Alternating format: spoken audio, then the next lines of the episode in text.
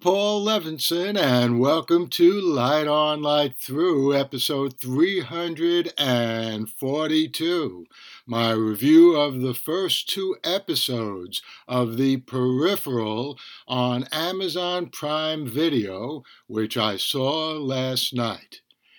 This is an adaptation of the 2014 novel of the same name by William Gibson, the veritable godfather of cyberpunk, who practically invented the genre with his novel Neuromancer back in 1984. And it was made by the creators of Westworld on HBO. So, the peripheral has to be good, right? Well, it is. Pretty good, that is. I haven't read the book, so I'm not making comparisons. My favorite parts of the new series are 2099 London, which we visit inside the peripheral, a cyber construct that our heroes and villains from an earlier time, just 10 years from now, and who knows when else, inhabit and they use this place as a base to plan their nefarious and redemptive operations, depending upon who the characters are. But there's some triteness here, especially in the flesh and blood reality of the 2030s, where we encounter some good old Southern boys. We've seen them many times before. And Flynn, who is an interesting original hero, or one of the heroes, very well played by Chloe Grace Moretz but whose mother is dependent on some drug to treat her deadly cancer. And that's a character member of the family we've also seen many times before. I also could have lived without such physically, literally eye popping detail of the eye transplant in the first episode. You know, it reminded me of that spoon scene in the opening episode of the British 2013 version of Utopia, which was eye opening indeed, in the worst possible way. But there are also lots of fun and cool details in the first two episodes of The Peripheral, such as the deputy, or whoever he was, coming upon what seems to be a takeout coffee to go just floating in the air. That happens in the second episode. Well, talk about a good cup of coffee giving you a boost. And Flynn does bring back a drug from the future to cure her mother after seeing an obituary for her, a nice time travel touch, which says that she, her mother, otherwise would have died in just a few months.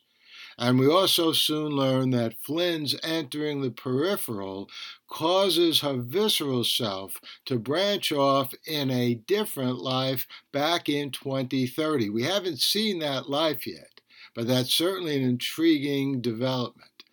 And it's apparent that we're dealing here not just with cyberpunk, but with time travel and alternate realities, and that's tremendously okay in my book as you listeners of this podcast well know, because I mention it many times, as a writer, reader, and viewer, time travel and alternate realities have long been my favorite kinds of science fiction, with one, time travel, quite naturally leading to the other, alternate realities, when a trip to the past or any contact with the past from the future can bring into being new realities or divergences from the original timeline. In the peripheral, drugs and knowledge are not the only commodities that can be sent 70 years back in time. Money can also be transferred from 2100 to 2030 from the cyber world to the real world, that is, if you can call a world already significantly different from ours in 2022 really real. And that opens up all kinds of possibilities, such as people in the further future hiring assassins to take out people in the near future.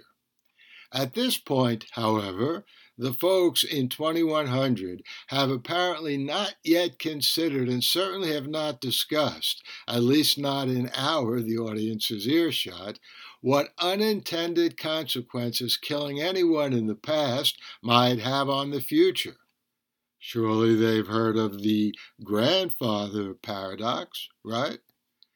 But at this point, what we have in the peripheral, all kinds of intriguing and yet to be explored possibilities, well, that's all to the good.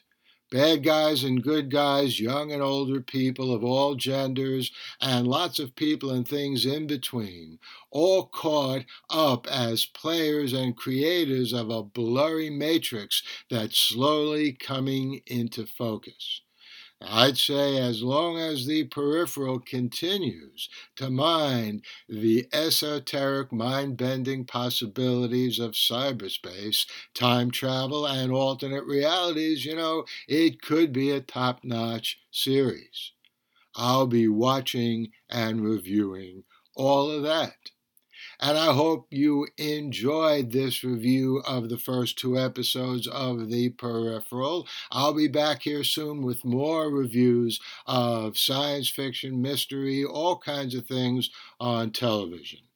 In the meantime, stay safe, stay sound, and keep doing whatever you can to help those brave people of Ukraine fight off those vicious Russian invaders.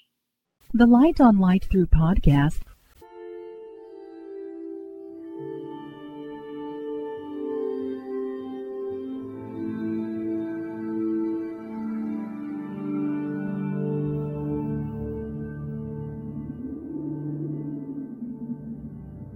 Athens, 2042 AD. She ripped the paper in half, then ripped the halves then ripped what was left again into bits and pieces of history that could have been. Sierra Waters had read once that, years ago, it was thought that men made love for the thrill, while women made love for the sense of connection it gave them. Curled Up with a Good Book says Sierra Waters is sexy as hell. You can find out more about the plot to save Socrates by Paul Levinson at the